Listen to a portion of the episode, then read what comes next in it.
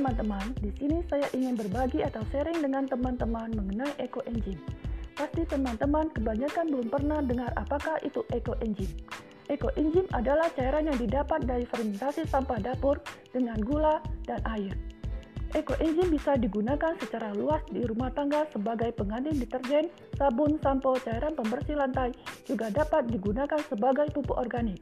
Eco Engine adalah hasil penelitian dari Dr. Rosukon dari Thailand selama 30 tahun.